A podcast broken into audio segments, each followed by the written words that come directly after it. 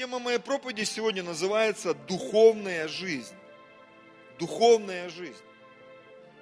Человек, он устроен по образу и подобию Божьему. И как Бог триедин, это Отец, Сын и Дух Святой, это три личности, одна сущность, но у них, скажем так, разный функционал, разное предназначение, но это все часть одного целого, э, что мы знаем как Бог, как Творец, как высшее существо, которое создало мир духовный, мир физический, людей, ангелов, архангелов, всю природу, всю вселенную, звезды. То есть это источник знаний, информации, бытия, жизни. И вот этот источник, он по сути своей, он троичен, по крайней мере, он так открылся. Это Отец, Сын и Дух Святой. И Бог создал нас по образу и подобию своему. А человек это дух, душа и тело.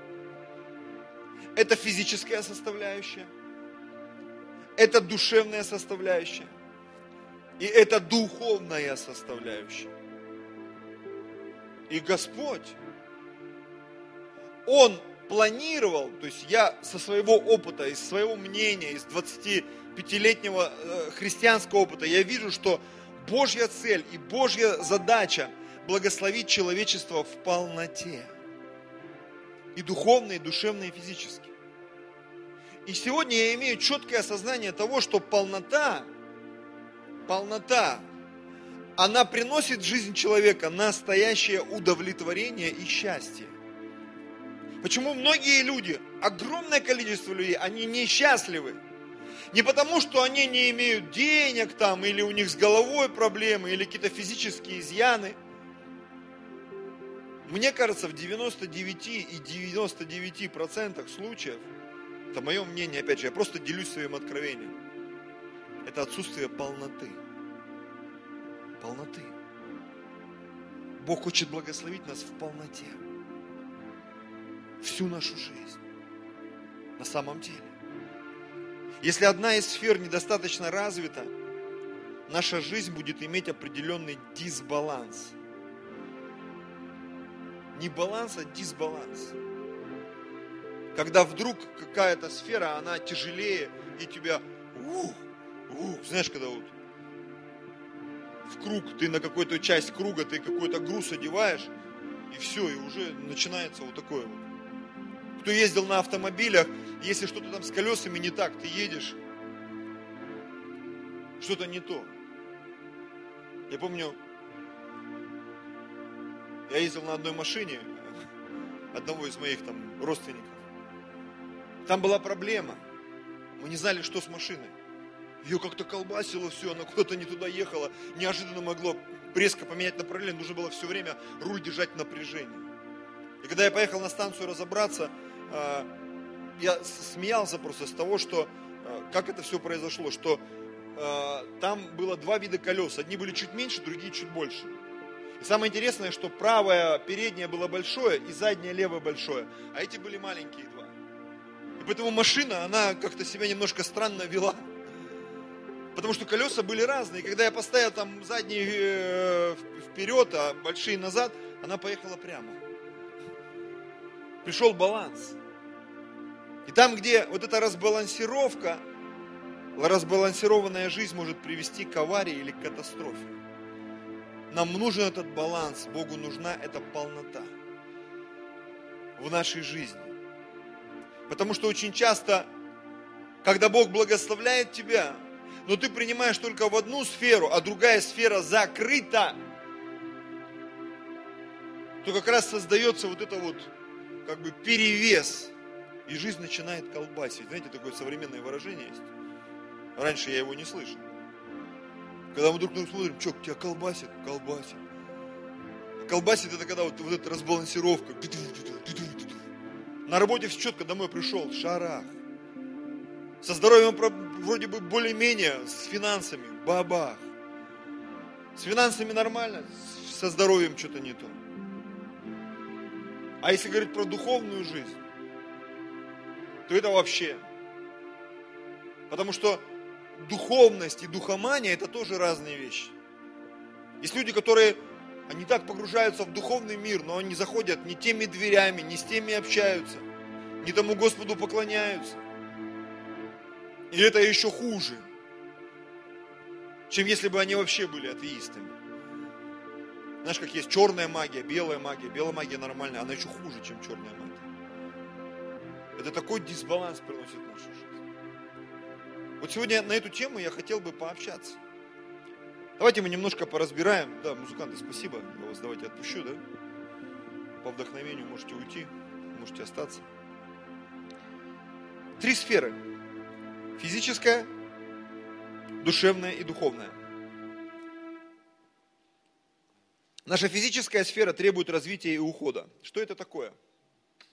Это тело, это все материальное, что с ним связано, это питание, это сон, это физические нагрузки, это наша одежда, что зимой без одежды или летом без кепки, там, я не знаю, солнечный удар можешь получить.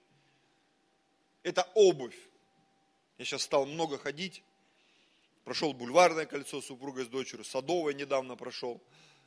Еле дошел, правда, с непривычки. И я понимаю, что нужна хорошая обувь. Что когда я начинал ходить, я натер мозоли везде, где только можно было натереть. И спереди, и сзади, и сверху, и снизу, и на пятки, и вот здесь даже. Это в первые дни. Сегодня я, наверное, последний мозоль уже там остатки убрал, и у меня уже такие ноги привыкшие приготовлены. Я, я понимал, что нужно правильная обувь, правильные носки одевать. Когда ты идешь 10-15 километров, если у тебя нога будет ерзать, то у тебя будет мозоли, будут мозоли. То есть вся эта сфера, как мы питаемся, как мы спим, на чем мы спим, во что мы одеваемся, она требует ухода, заботы. То есть наша физика, она требует серьезного ухода. Как в Библии написано, э, попечение о плоти не превращайте там, ну, в выдалопоклонство, да, но попечение о плоти должно присутствовать. И оно очень важно. Очень важно. Душевная сфера – это наш интеллект, это наши эмоции, и это наша сила воли. Это душевность. Да, это не материальная составляющая, но это не духовность. Эмоции – это то, что принадлежит нашей душе. И они требуют э, уборки. В эмоциях надо, в эмоциях надо убираться, братья и сестры. Чистить их, раскладывать по полочкам. Мухи отдельно, котлеты отдельно. Сила воли. Это то, над чем нужно работать. Говорит, у человека там сильная сила воли. Как я помню, смотрел, такой популярный журнал был «Яралаш», где там такой щекастый, мордастый паренек. Он сидит, смотрит на сникерс, тогда это только, только когда пошло все. И маленький мальчик, его одноклассник такой подходит, о, ничего себе, ты не съел, говорит, нет, я тренирую силу воли. А когда, говорит, она не может, тогда, говорит, я его из-под стола достает, открытый сникерс. Тогда, говорит, я делаю вот так. Тренирую свою силу воли. Сила воли – это инструмент, за которым тоже нужен уход. Сила воли тоже может сломаться. Аминь. Эмоции могут сломаться. Когда человек, он не управляет своими эмоциями, он плаксивый или гневливый или раздраженный – или материться, ему надо вот как-то выразить свои эмоции вот через сквернословие или еще что-то. Это то, что требует очень сильного ухода и развития. Интеллект. Наш разум, он требует развития, это мышца. Все говорят об этом, психологи говорят об этом, проповедники говорят об этом, врачи говорят об этом. Мозг – это мышца, которую нужно качать. Причем качать как вот разные мышцы, группы мышц, так и у мозга есть разные сферы, там логика, э, память, э, долгая, короткая память, там, там если посмотреть, откройте учебник в школе, там чего только, лобные доли, задние, мозжечок, там куча-куча всяких вещей, которые нужно прокачивать, братья и сестры. Вы замечали, что очень часто мы касаемся какой-то сферы, и кто-то там в карты играет, в подкидного там, да, но когда он садится за компьютер, все, он как баран на новый ворот, он как рыба, от высшего к низшему. Помните, этот городок был прикольный момент.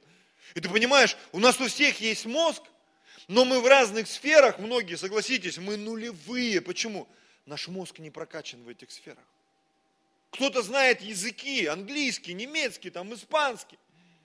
Но он в математике вообще не рубит. Почему? Эта сфера где-то вот, математический склад ума э, вот этот склад у него, он там закрыт на замок и заржавел вообще.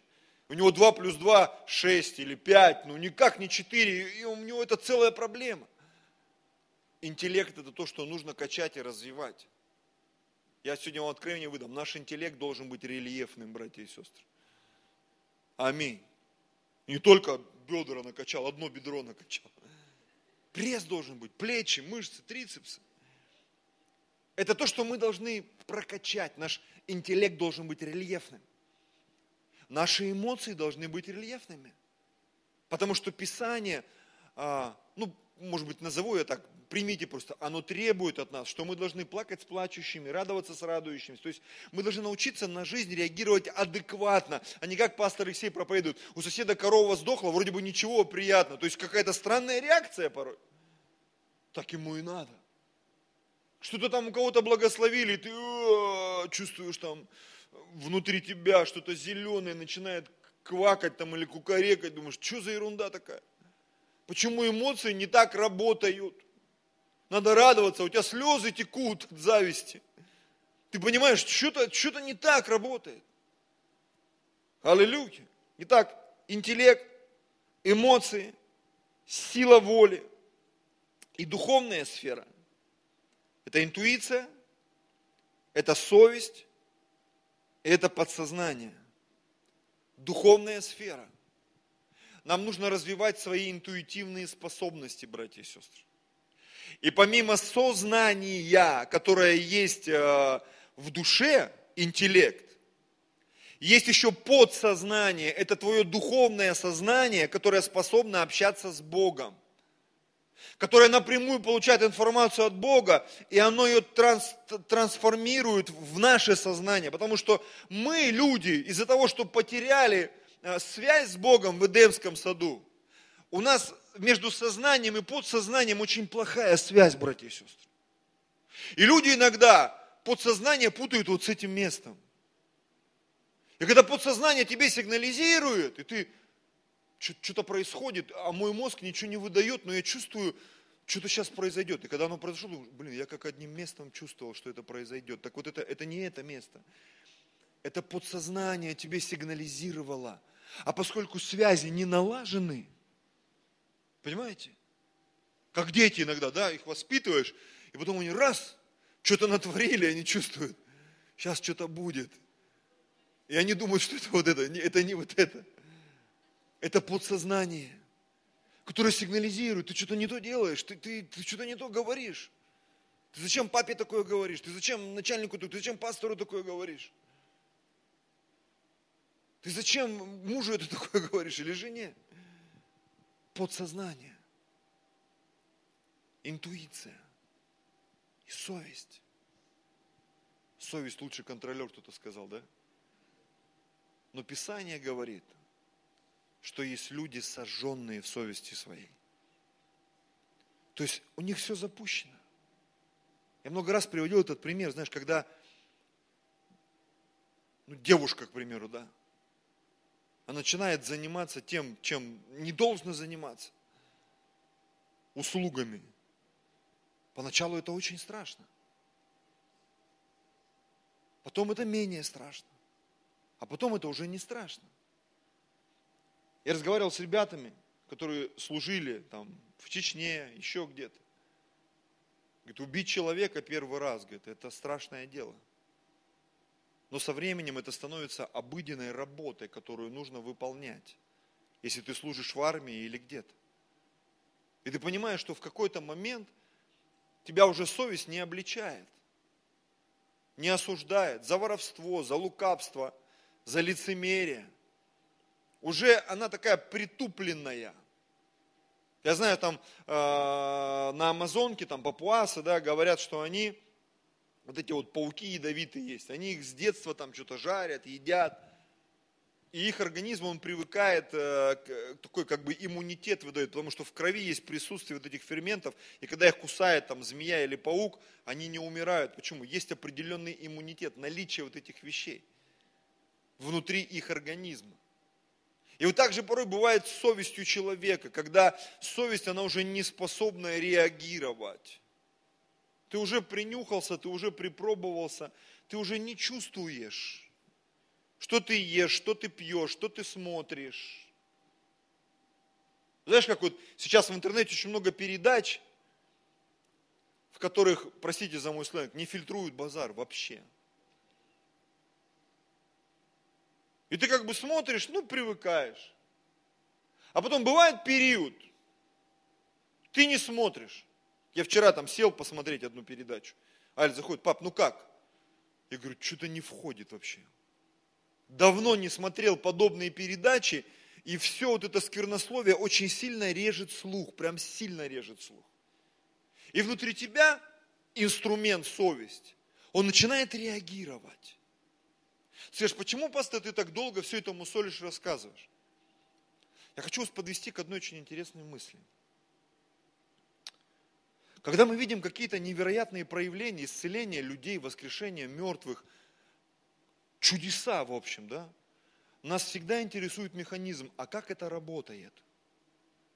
Описание говорит, что нам нужно иметь святость, без которой никто не увидит Господа.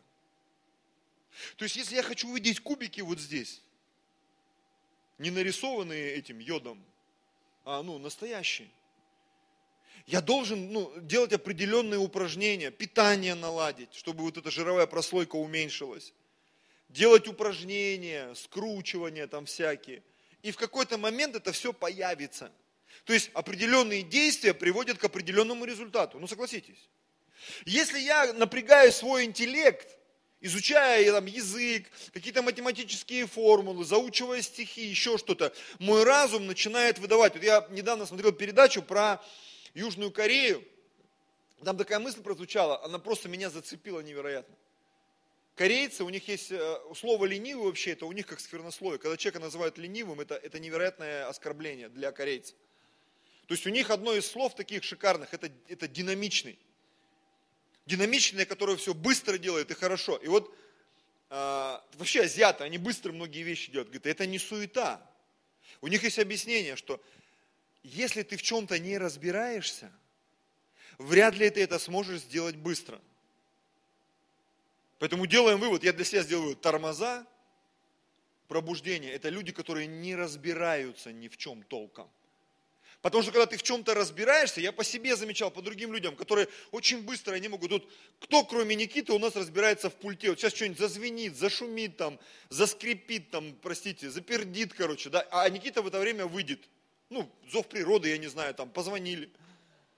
И что будет происходить? И там, а, а, все рядом сидящие, там, а, а, на что жать? Да, еще один нужен. Вот Вадим вот так решает вопрос. Нужен double, двойник. Или тройник лучше, да, или четверник.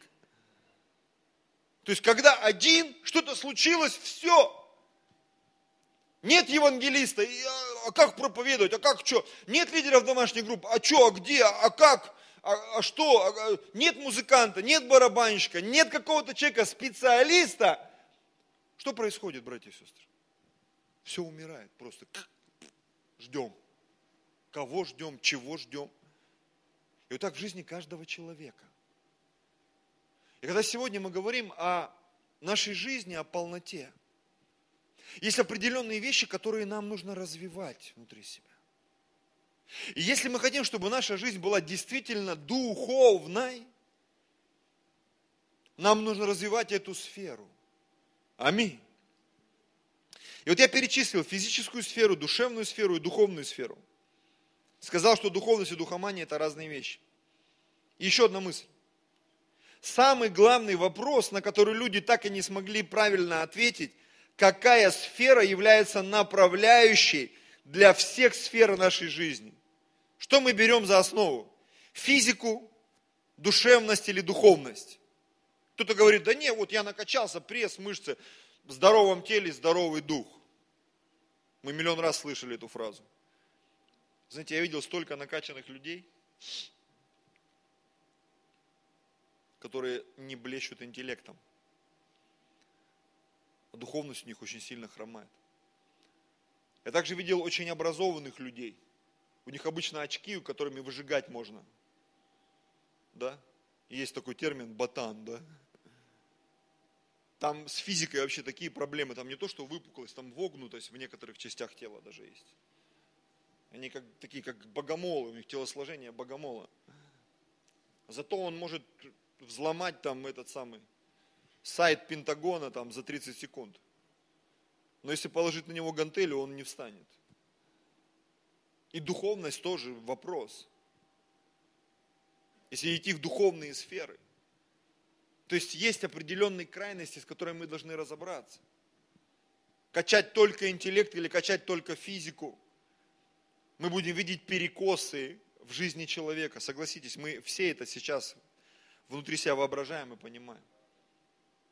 Так какая же сфера, не сказать, что главное, а важное, откуда мы черпаем вот эту правильность информации, вот эти шаблоны, вот эти стандарты и инструкции. Давайте посмотрим одно место. Иоанна 4 глава, 24 стих. Это прямая речь Иисуса Христа. Здесь написано так. Бог есть Дух. И поклоняющиеся Ему должны поклоняться в Духе и истине. Если мы внимательно почитаем первую заповедь, заповедь поклонения, Господу Богу твоему поклоняйся, Ему одному служи, всей крепостью, всем разумением, всей душою твоей, всеми там мыслями и так далее. То есть там затрагиваются все сферы.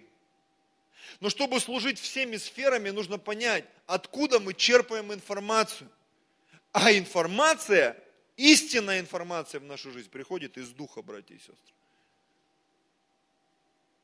Откуда люди получают информацию у нас? Люди получают информацию физически, нюхают, лижут, ощущают, смотрят, трогают, осязание, обоняние, слух и так далее. Вот эти сколько там их, пять чувств. Либо интеллект, из книг мы берем информацию. Музыка нас настраивает на определенный лад горячительные напитки, там еще что-то, курительные вещества. Вчера Людмила мне там дала проповедь постоять одну интересную. Еще одна информация в мою жизнь пришла, думаю, интересно. О тайне беззакония, почему первый мир пал. То есть, ну, там женщина одна, там, пастор, она трактует – что там какие-то скрещивания были, не только мужчины с мужчинами, женщины с женщинами, но и с животными. Почему Бог первый мир потопил? Потому что там что-то было, по ее версии, там вообще такой заворот, поворот. И я не скажу, что так не было. Утверждать, что так было, тоже нельзя, но как версия, как вариант, эта версия может быть.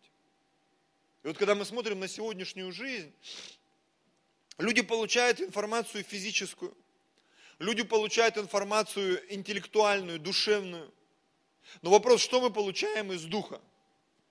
Как много мы читаем Библию, как много мы получаем откровений, как много мы получаем этой духовной пищи, которая формирует наши желания, наши эмоции, наши решения, наши физические поступки, как духовная жизнь влияет на наше питание, на то, как мы одеваемся, на то, как мы спим, на то, что мы говорим, что жизнь и смерть во власти языка. И очень часто то, что приходит изнутри, это выплескивается из наших уст, братья и сестры. И вот сегодня я хочу, чтобы вот это откровение, оно просто, знаете, как, вот, как, как свет просочилось во все сферы нашей жизни. Что такое духовная жизнь? Духовная жизнь – это жизнь, в которой человек получает информацию от своего Творца, от истинного источника, из оригинала – и эта информация, она копируется в его интеллект, в его эмоции, в его волю, в его физику, в его питание, одежду, э, в то, что мы пьем, едим. То есть мы живем и поступаем по Слову Божьему. Теперь еще раз отмотаю назад тот момент, который я провозгласил. Мы часто задаем вопрос. Я задаю. Не знаю, задаете ли вы, я задаю. Почему не растет церковь? Почему так мало чудес, которые мы реально видим в своей жизни? Они происходят. Чудес очень много происходит. Знаете, прикол в чем? Мы порой их не видим даже. Когда мы начали людей свидетельствовать, да, ты вдруг понимаешь, да чудо каждый день происходит. С кем-то, где-то, что-то происходит. Это не всегда может быть исцеление, финансовое чудо, там, экономическое, политическое чудо, там, какой-то вопрос с места сдвинулся. Люди смогли договориться, они годами договориться не могли. Это чудо. То есть что-то произошло, и не было вот этого коннекта, и вдруг он произошел. Человек не каялся, и вдруг покаялся. Человек не мог что-то делать, и вдруг смог. Человек не мог простить, и вдруг смог простить. Человек не мог любить, и вдруг откуда-то это пришло. Второе дыхание открылось в браке. Я не знаю, вторая любовь пришла сильнее, чем первая. Думаю, что это такое? Это все влияние духовного мира, братья и сестры. Но духовный мир может как негативно, так и позитивно влиять на нашу жизнь. Аллилуйя. Вы знаете, я человек такого технического склада ума. Я обожаю инструкции. Я не буквоед. Но очень часто, когда я смотрю в инструкцию, мне все становится понятно. Мне сложно понимать людей, ну, как часто говорят, что это люди с пророческим там характером, да, мне кажется, какое-то неправильное толкование. Когда говорит, ну, я не знаю, вот там, мик, мик, мик, мик, что-то наобъяснял, нарисовал, и ты еще больше запутался. Но они так живут, в таком хаосе они живут, им, им так классно. И говорят, ну, это творческие личности – мне кажется, что творческие личности, наоборот, у них есть определенная система, они, может, ее объяснить просто не могут. Но она есть. Вы посмотрите, все в обществе систематизировано. И там, где оно систематизировано, там все начинает работать невероятно. Кого напрягает в Библии книги, где идет это перечисление? А оно почти в каждой книге. Ну, честно, поднимите руки. Никита, я знаю, я напрягает это, да? Шелумиил родил там Елиела, Елиел родил там колхозия сына Бакбукия, да, помните, да?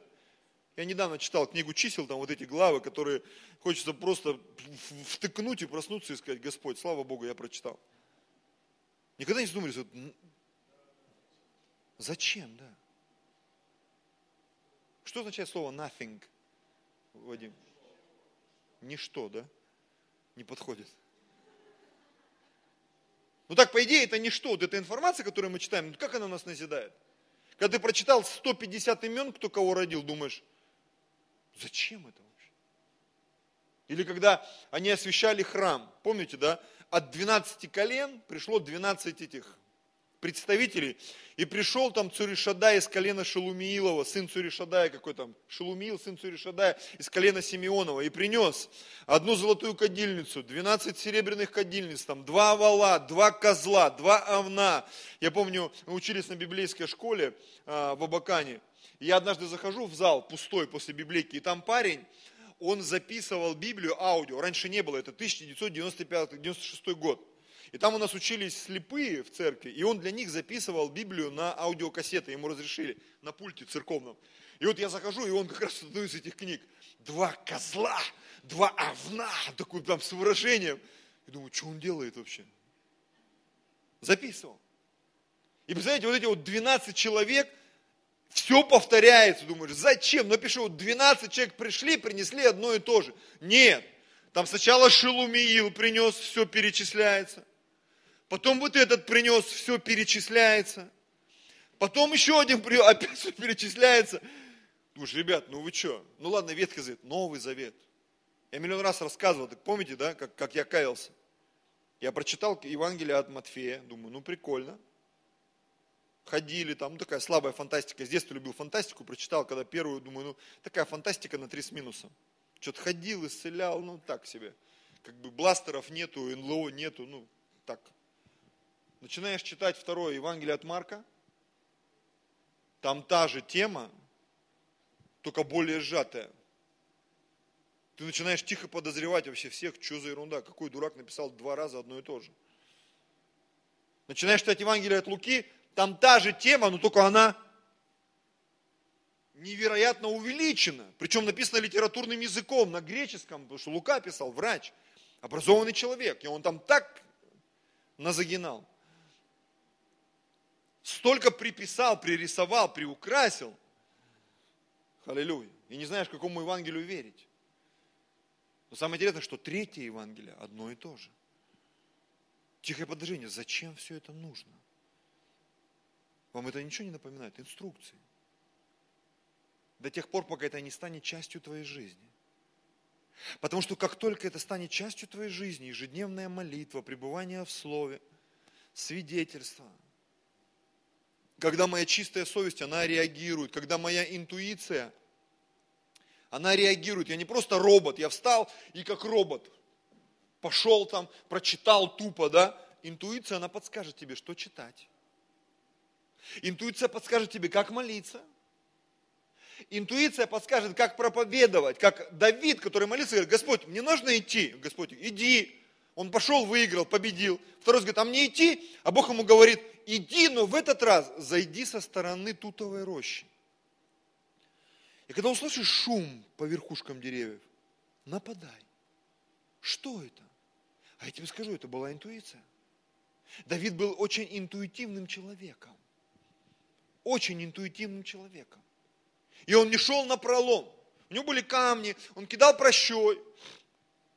Он был весьма продуманным. Помните, когда он попал там к Анхусу, и были подозрения, что его могут убить. И там Библия его как-то так неприглядно описывается, что он там э, пускал слюну по бороде, там э, козявками что-то там на стенах рисовал, то есть я там в оригинальных переводах, то есть он себя вел очень странно. Мы знаем, что Давид это муж по сердцу Бога, он точно не дурак, не дебил, не шизофреник, там, не дауненок, да? То есть это реальный царь Божий. Почему он себя так вел? Он избрал такую тактику. Ему ситуация подсказала, делай так. Делай так. Странно, да? В Библии же все должно быть правильно, логично. Но когда начинаешь между строчек там читать очень часто все вот эти вот истории, Думаешь, что за прикол? Они еще прикольнее нас были. Ребята эти из Библии. Как кто-то сказал, да? Чудны дела твои, Господи, а у детей твоих еще чудней. когда ты смотришь на все эти вещи, думаешь, что это такое? А я понимаю, что в жизни Давида внутри него были вот эти божественные инструкции. Он обожал Слово Божье. Он знал Бога лично. Он знал атмосферу Божью если вы внимательно посмотрите, прочитаете, может я вам что-то сегодня приоткрою, если ты не знал. Давид очень часто поступал нестандартно. Он дружил с царями разных народов, у него куча друзей было. Тем подарки отправлял, с теми дружил, которые вообще не евреи, но он с ними дружил, общался.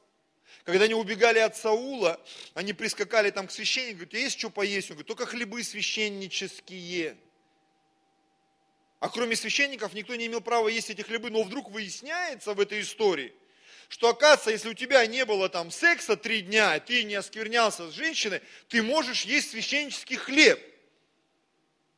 Нигде в Библии об этом не написано, ни в числах, ни во второзаконии, вообще нигде. И тут мы выясняется, выясняется, каким-то непонятным, странным образом, оказывается, можно по какой-то схеме, там, если ты три дня был вне контактов с женой, можно есть священнический хлеб. И когда ты все эти вещи читаешь, думаешь, что это такое вообще? Один царь зашел с кадилом и прокаженный до конца жизни. А Давид написано, Ефот одевал, Господа вопрошал. Это что такое, ребят? И ты не можешь понять.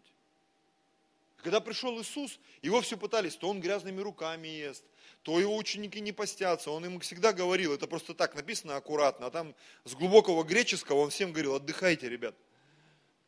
Пока они со мной, им все можно. Пока сыны чертога брачного, пока жених с ними, им все можно. И неумытыми руками есть, и по воде ходить, и что только они не делали там. Человек господин субботы, сказал Иисус. И сказал Петру, жрите в субботу. Благословляя это поле, они там... И хлеб благословил, и рыбу благословил. Что это такое, братья и сестры? Как мы пробовать называть сегодня? Духовная жизнь. Так вот, то, что делал Иисус и многие библейские герои, когда мозги трещали у людей, они жили духовной жизнью. Их интуиция была настроена. Их интеллект был настроен. Их эмоции были настроены. Я другое место хочу вам показать сейчас. У меня нет, я прямо сейчас его вспомнил. А, Духовный судит обо всем. Помните это место? А о нем судить никто не может. Почему? А он не понимает. Для него, для душевного человека, плотского человека, это кажется безумием. Ты, что творишь вообще? Это вообще не по-христиански, это вообще не по-библейски. Но человек, который имеет прямые отношения с Богом, Представляете, Моисей общался с Богом, общался, общался, общался, общался, 40 дней не ел, не пил. Пришел, психанул, скрижали разбил, второй, вторые 40 дней, 80 дней человек не ел, не пил. Так близко общался, что его лицо сияло, как прожектор, люди разбегались. И в какой-то момент вот эти отношения не перешли в такой момент, что говорит, Господь, можно тебя посмотреть? Типа, Гирчатай, покажи личико. Ну уж простите, может быть, за такую аналогию, но просто вот он почувствовал, что у Бога можно что-то спросить. Ушел страх, ушло сомнение. То есть в Божьей атмосфере он настолько изменился. Он не стал дерзким, но стал дерзновенным. Помните, в Библии написано, что когда мы, там, про Иисуса, что мы имеем дерзновение, когда мы каемся, да, меняемся, потому что покаяние – это преображение, это обращение от мертвых дел, это изменение мозгов, ситуации, страх уходит, эмоции становятся нормальными не странными, странная реакция у некоторых людей, да, на благословение, там, на поцелуй, на обнимашки. Заметили, да, что иногда люди попадают в наше общество, и мы обнимаемся, мы общаемся, и некоторые, они такие, как Маугли. Эффект Маугли. Почему? Потому что эмоции не настроены. Не настроены. Прощать не умеем, любить не умеем. Давайте послушаем Господа и чувствуешь что-то в самый такой духовный момент. Услышал Бога.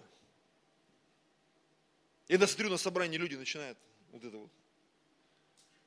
Синдром одноглазого пирата. Что-то меня рубит вообще, какое-то слово, какое прям в дух попадает сразу. Прямо в дух попадает. Помните, Леонов, большая перемена, он говорит, ты включи, я буду слушать. И потом с утра там кратковременные дожди, потому что радио работало, ему на подкорку там радио записалось, а не урок, который дождь читал. И вот когда смотришь на человека, думаешь, что он там рассказывает?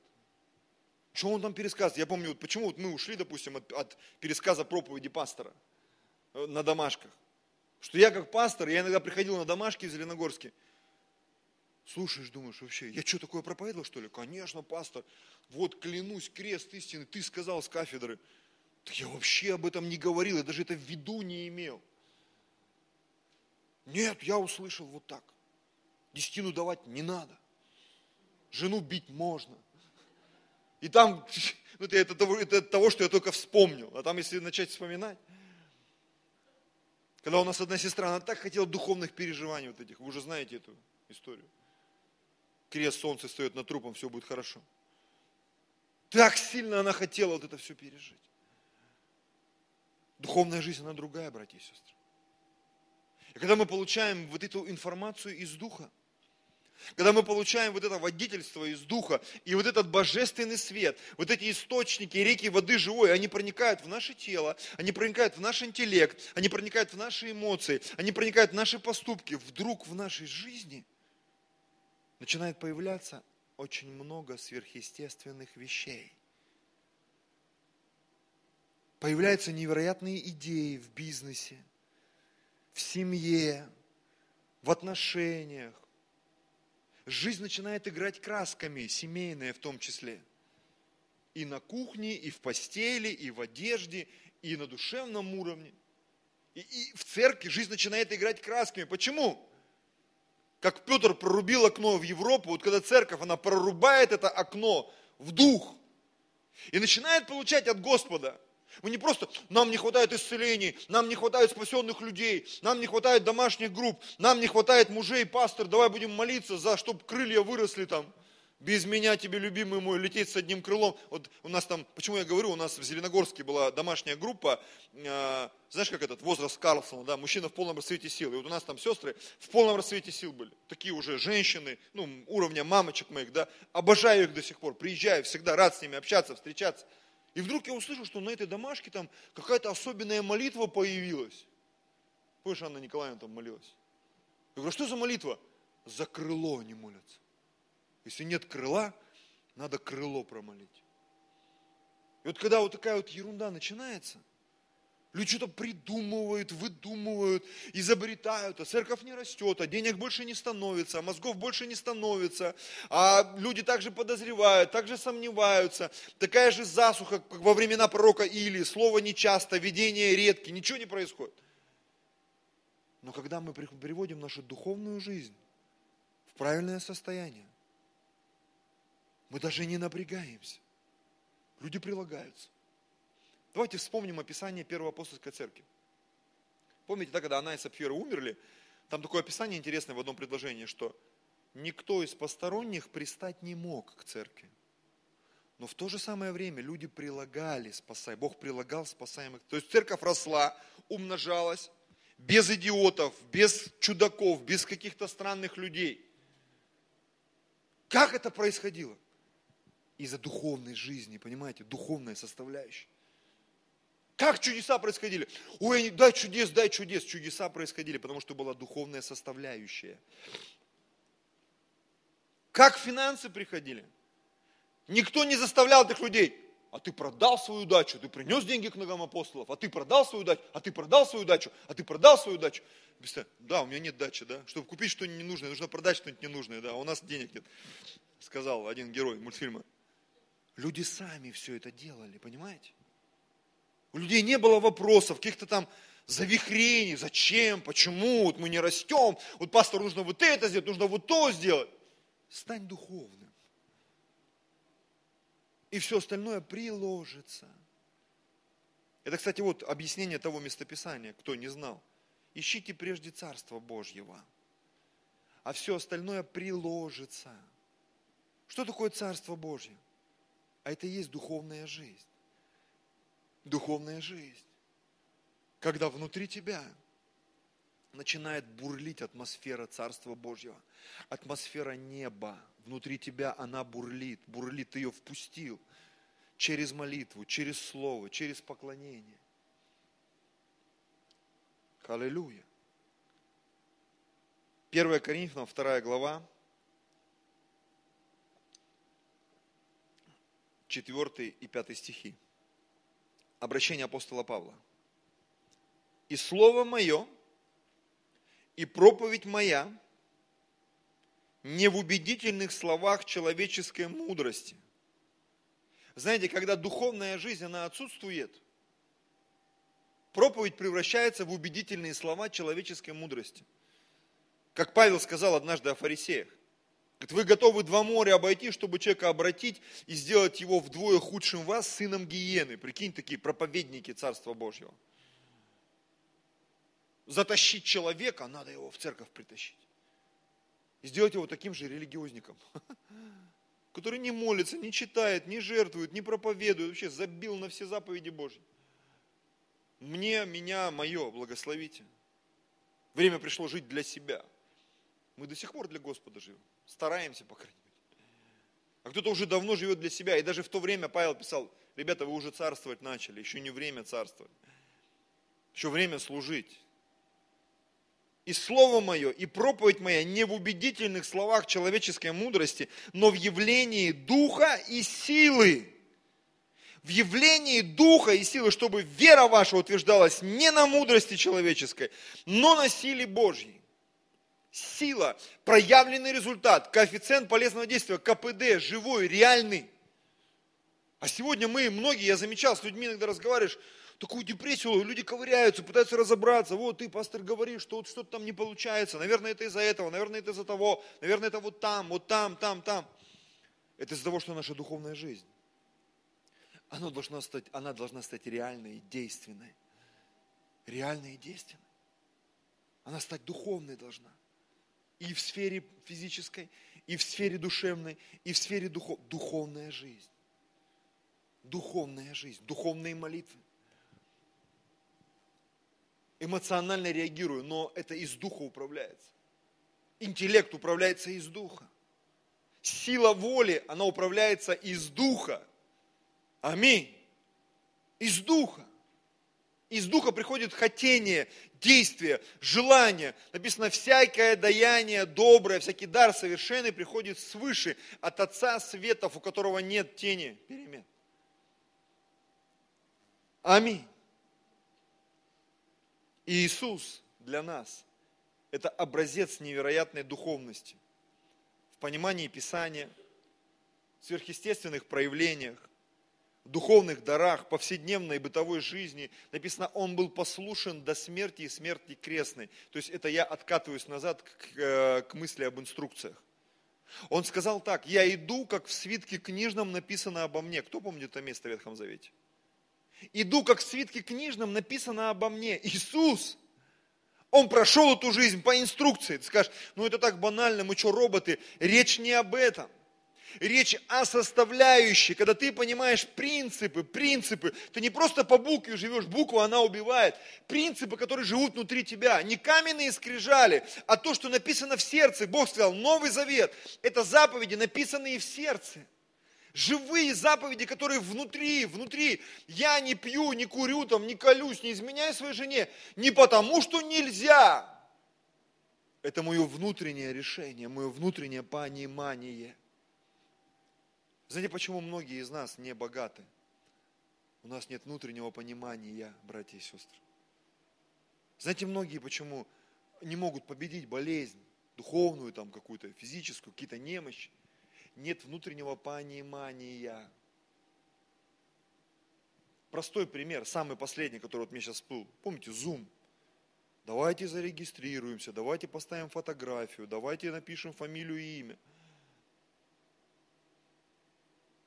Для половины это просто, пастор, я, я зарегистрировался. Нет, скачать приложение на телефон и зарегистрироваться, это разные вещи. И когда приходит понимание, что нужно сделать, тогда тебе легко,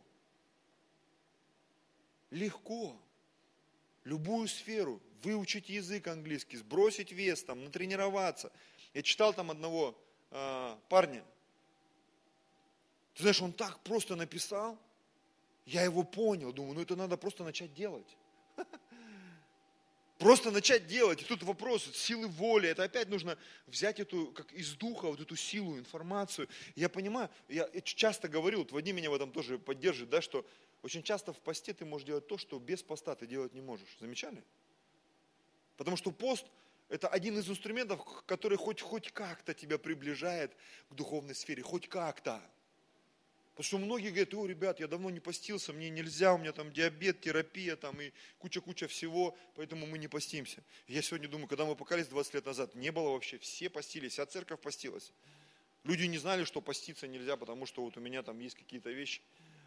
И реально Бог так сильно двигался. А сегодня э, какие-то, знаешь, как вот поколение отмазок какое-то. Я ни на кого не наезжаю, никого не хочу оскорбить, но я иногда смотрю, думаю, Господи, вот я такой здоровый, мне вообще нельзя отмазываться. То есть я должен всегда поститься, всегда молиться, всегда жертвовать, всегда проповедовать. Я и пастор, мне никуда не уйти. Мне даже с воскресного служения не сорваться, потому что я пастор, я должен проповедовать, здесь стоять. А с другой стороны думаю, ну и слава Богу, аллилуйя, что нельзя сорваться. Я сейчас в очередной авантюре опять, мы там в группу э, создали э, такую группу, чтобы опять худеть вместе, короче, и мы реально потихонечку худеем. Уже кто-то, может быть, смеется, но мы это сделаем во имя Иисуса однажды. Мы с этим разберемся. Я понимаю, что сегодня, глядя во все эти вещи, все сводится к тому, что духовная подоплека, если твоя жизнь не станет духовной, ни одна сфера не сдвинется с места. Мы мечтаем о чудесах, мы мечтаем о процветании, мы желаем быть богатыми на всякое доброе дело. Но зачастую, когда деньги приходят в жизнь человека, человека разрывает. Я сколько слышу свидетельств, в нашей церкви что-то произошло, бабах. Блин, мне уже сказать, ну ты хоть позвони мне, скажи как пастору, ну хоть эту схему запусти в своей жизни, пришла идея, позвони пастору, пастор вообще это нормально или нет? А то я приду, мне там навтыкают опять. Заберут, обманут, швырнут, киданут, там, я еще и должен буду. Сегодня утром прочитал, прикол. Ну, такой старославянская полусказка, как там Иван пришел к Абраму, взял топор, говорит, займи рубль, я осенью отдам. Говорит, ну осенью нужно два будет отдать. Он говорит, ну хорошо. А залог дашь? Ну дам, вот топор, топор взял. Он говорит, слушай, а давай ты мне сейчас проценты отдашь, короче, а осенью просто рубль останется. Он говорит, ну ладно, хорошо. Вышел Иван от Абрама. Говорит, топора нет, рубля нет, еще рубль должен. Как так? Что-то не так со всей этой схемой. Какой-то другой подход должен быть, потому что смотришь на жизнь людей некоторых, вот реально мы так живем, братья и сестры. Ну согласитесь. Ты как вообще оказался в этой ситуации? Ты же приехал без долгов, вроде бы здоровый был, не больной, вроде бы все в порядке было, в семье, в жизни, в бизнесе. Три года прошло, четыре. Какой-то трэш вообще. Что случилось? А уже так без юмора, если, да? Жизнь перестала быть духовной. Жизнь перестала быть духовной. А ты что так давно не проповедуешь? Да, час, что проповедовать, сейчас времена не те. А что давно не постишься так? Да сейчас времена не те, и я уже не тот, меня уже там на Микине не разведешь. Так меня тоже не разведешь, но я продолжаю поститься, верить, жертвовать, и десятину приношу, и молюсь. Псалом 1. Пожалуйста, музыканты, наверное, уже надо выходить, да, уже. Видите, дорвался до кафедры.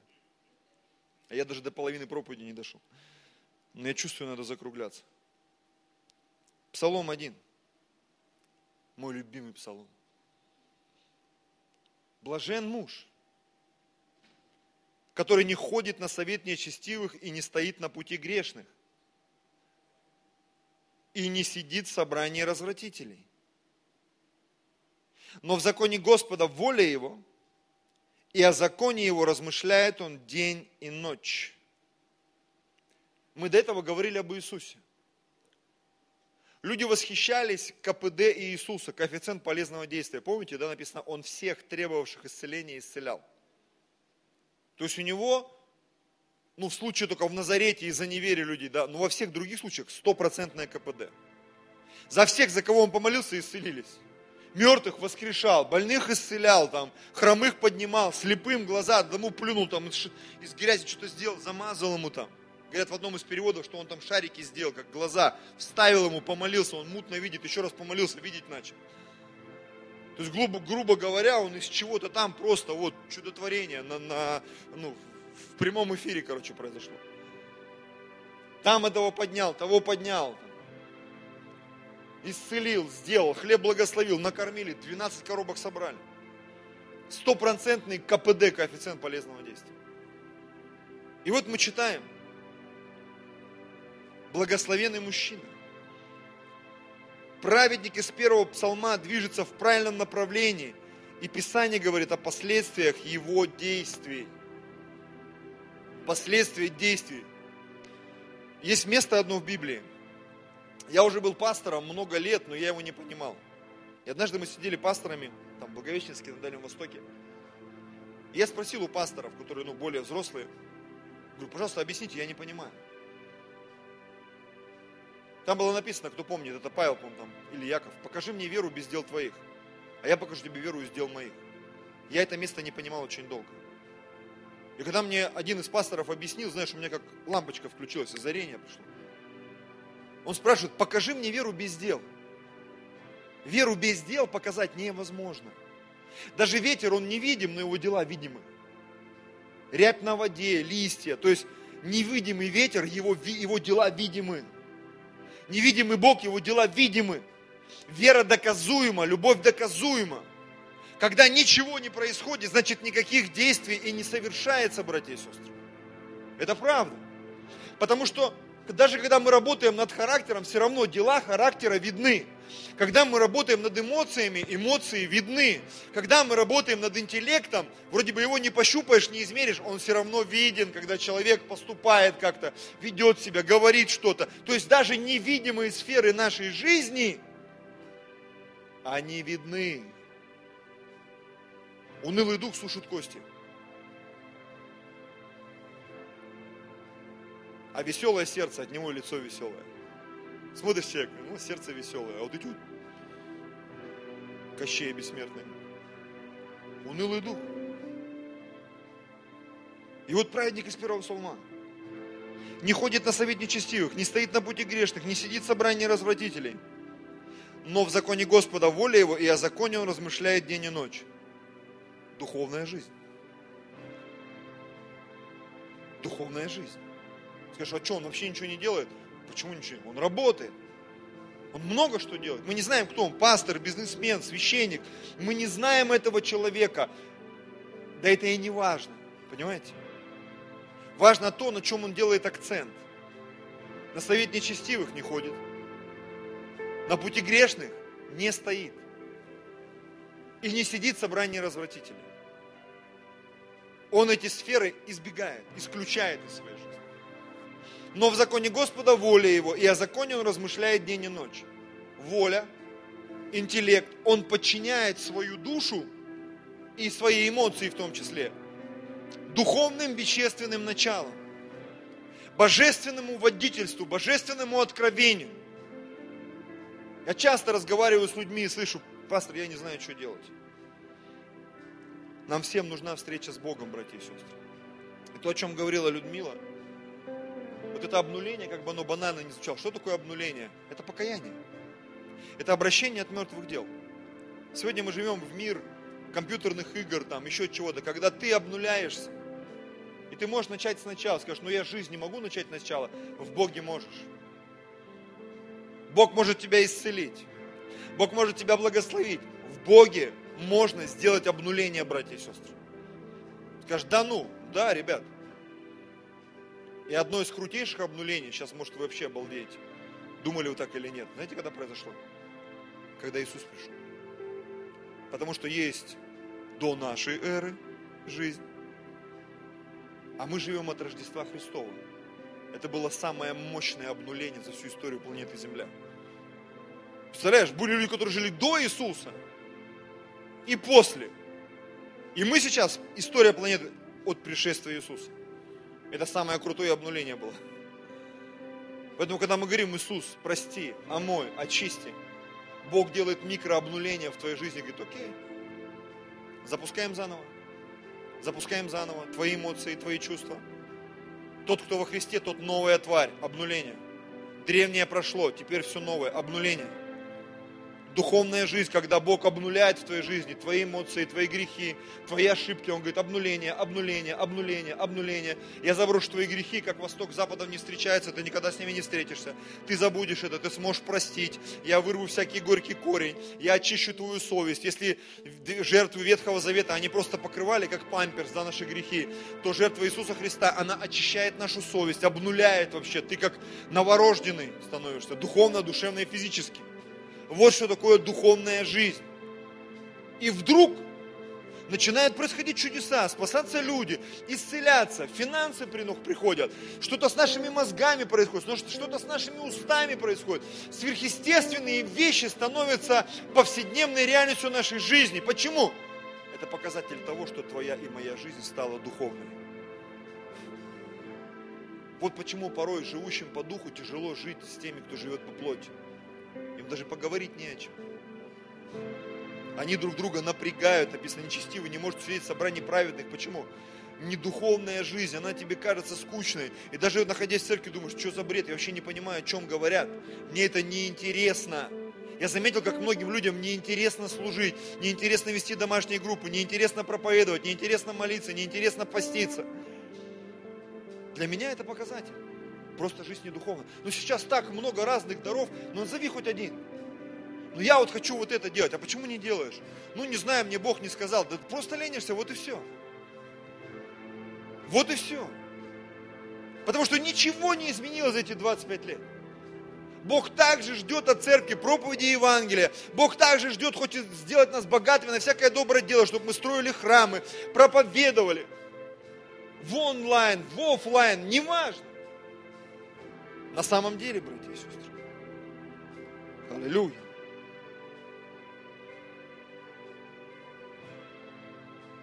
Третий стих. Результат духовной жизни.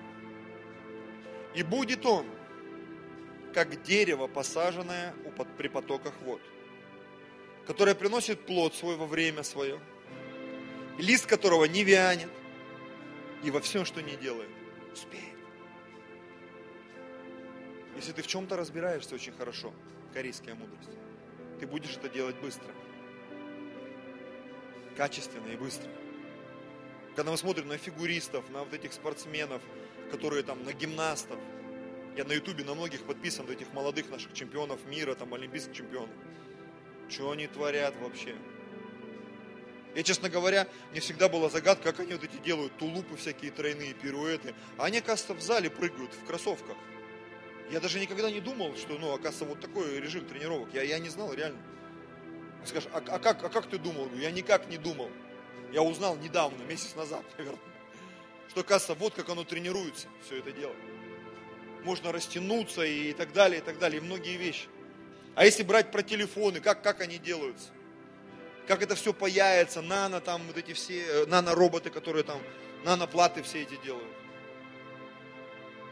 И это же не просто с неба телефоны падают, понимаете? Их люди делают, люди. Люди делают вот это вот все. Люди все вот это придумали. Когда сегодня ты на это все смотришь, ты навигатору говоришь, он с тобой разговаривает, навигатор. Алиса. У меня телефон постоянно, едешь, разговариваешь, он, да, здравствуйте, я с вами не согласна. Но Алиса начинает разговаривать. Потому что до чего техника дошла вообще? Но люди же это придумали. Бог вложил это в наши сердца. Наша жизнь намного духовнее, чем мы представляем, братья и сестры. И мы можем научиться этим пользоваться. Аминь. Иисус обращал внимание на веру людей. Кто-то его сильно удивлял, были такие. Он говорит, я даже в Израиле не нашел такой веры. Кто-то его сильно огорчал маловерием или полным отсутствием веры. Вы тоже помните этих людей. Аллилуйя. Марка 11, 22. Имейте веру Божью. Иисус говорит им, имейте веру Божью. Ибо истинно говорю вам, если кто скажет горе сей, поднимись и вергнись в море, и не усомнится в сердце своем, но поверит, что сбудется по словам его, будет ему, что не скажет.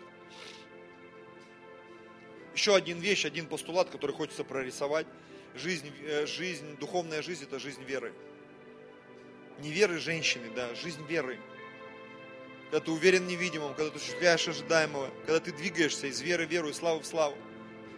И ты живешь не на вере, а основанной на каких-то знаниях, на какой-то информации, ощущениях, мурашках. Вера Божья – это та вера, которая приходит из Духа и наполняет твою жизнь. Как жизнь Давида, как жизнь библейских героев, которые двигались, действовали. И Бог благословлял их во имя Иисуса. 1 Петра 24. 1 Петра 2 глава 4-5 стих приступая к Нему, камню живому, человеком отверженному, но Богом избранному, драгоценному, и сами, как живые камни, устрояйте из себя дом духовный, священство святое, чтобы приносить духовные жертвы, благоприятные Богу и Иисусом Христом. Духовный дом и духовные жертвы. Духовная жизнь, она способна строить духовный дом и приносить духовные жертвы. Плотская жизнь не способна этого делать. Ты все время будешь не в попад, как в том Яралаше. Летом в лыжах вышел, зимой в купальных плавках и в шапочке резиновой. Вот так бывает иногда в церкви. Такое, молитва не в попад, служение не в попад. Бог евреям говорит, идите, они говорят, не пойдем, боимся накосячил, говорит, ну ладно, будете 40 лет ходить по пустыне. Нет, мы пойдем. И Моисей говорит, вы что, дураки что ли, куда вы пойдете? Бог сказал, все, лавочка закрылась. Не в попад. Не в попад. Черное белым называют, белое черным.